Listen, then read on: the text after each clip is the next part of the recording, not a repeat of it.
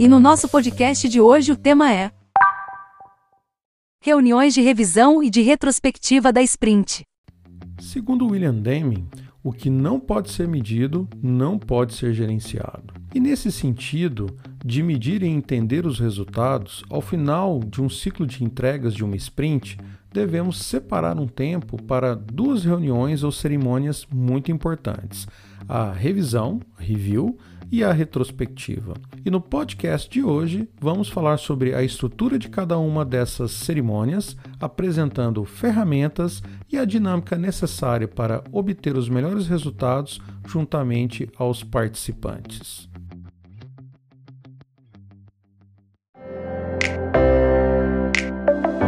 Você está no Meliva Cast, agilidade e inovação no dia a dia da sua empresa. O podcast de hoje será narrado pelo Marçal, nosso professor e especialista em agilidade nas empresas.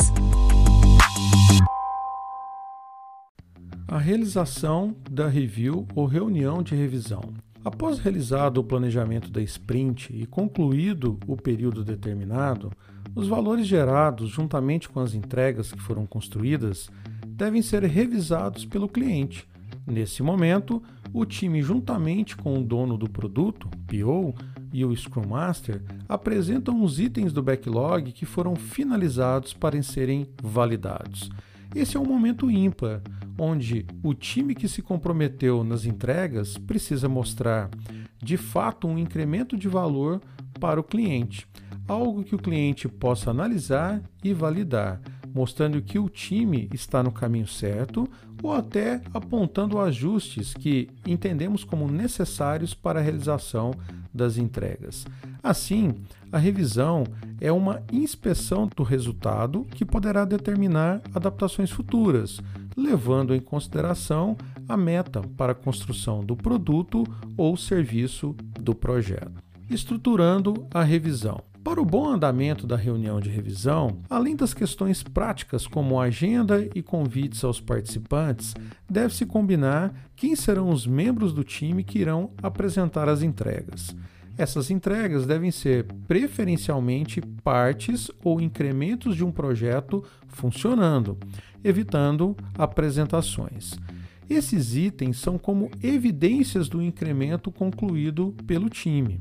Deve ser observado também o conceito de pronto nessas entregas, apresentando inicialmente as entregas concluídas e, se houver tempo, as entregas parciais que valem a pena e podem ser validadas em parte pelos clientes, mesmo que ainda não são validadas, podem ser também apresentadas. A reunião deve ter um time box máximo de 4 horas para sprint de um mês ou 4 semanas.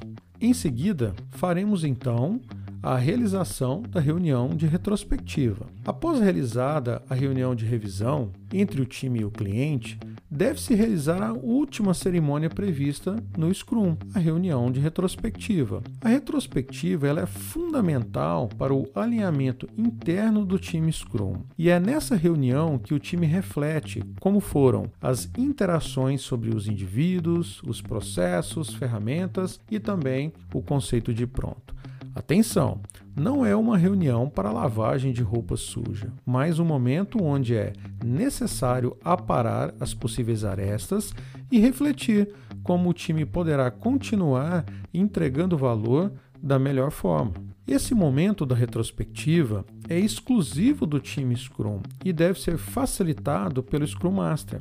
Todos devem fazer suas ponderações necessárias para que as questões levantadas sejam de fato convertidas em aprendizado e nas mudanças necessárias. A reunião de retrospectiva deve ter um time box máximo de 3 horas para uma sprint de um mês ou quatro semanas. Lições aprendidas no projeto. As revisões e retrospectivas são fontes muito importantes de aprendizado do time em relação à construção de valor dos projetos. Esse momento é muito rico, então, para evoluir no entendimento das entregas, aprendendo com os erros e acertos que foram cometidos ao longo da sprint entregue pelo time. Assim, tudo aquilo que deu certo, tudo aquilo que deu errado, deve alimentar uma base de informações que posteriormente poderá ser consultada por membros de outros projetos dentro da empresa, ou seja, transforma-se em ativos de processos organizacionais. Para isso, podem-se usar algumas técnicas de coleta é, dessas lições aprendidas. Uma delas é a estrela do mar. A estrela do mar é uma dinâmica que pode ser interessante para conduzir a retrospectiva do time e é uma técnica que utiliza cinco pontas né, como, como no desenho de uma estrela do mar. Imagine aí. Em cada uma dessas pontas, o time deve realizar a seguinte reflexão. Primeira ponta: parar de fazer. O que o time deve parar de fazer a partir dessa sprint? Quais são as práticas ou comportamentos que devemos eliminar? Na segunda ponta, continuar a fazer. O que o time deve continuar fazendo a partir dessa sprint? O que contribuiu ou contribui de forma positiva e significativa que deve ser continuado? Na ponta 3, fazer menos. O que o time deve fazer menos a partir dessa sprint e que tipo de atividade ou ação deve ser diminuída para melhorar a performance do time? Na ponta 4, fazer mais. O que o time deve fazer mais a partir desse sprint? Que deu muito certo e o que deve ser intensificado na visão do time? E na quinta e última ponta da nossa estrela, começar a fazer. O que o time deve começar a fazer a partir dessa sprint? Existe algo que sentimos falta ou então a necessidade de fazer para o próximo ciclo? Então, nesses cinco momentos, nessas cinco pontas da estrela, os participantes devem, de forma colaborativa, apresentar suas sugestões e discutir os itens anotados, sejam num quadro online ou offline, para que essa reflexão se concretize em lições aprendidas e proporcione melhores resultados para os próximos ciclos. E no podcast de hoje, passeamos pelos conceitos e aplicação das reuniões de revisão e de retrospectiva das sprints. Entendemos o momento, a forma e a estrutura ideal para conduzi-las, bem como a necessidade dessas cerimônias para os projetos.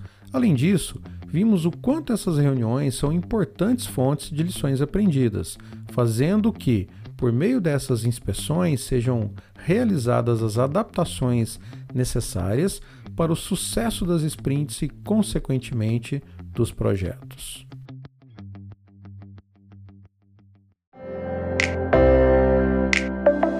Muito obrigada a você que ficou com a gente até aqui. O podcast de hoje foi narrado pelo professor Marçal Melo. Continue aprendendo aqui na Meliva. Até a próxima!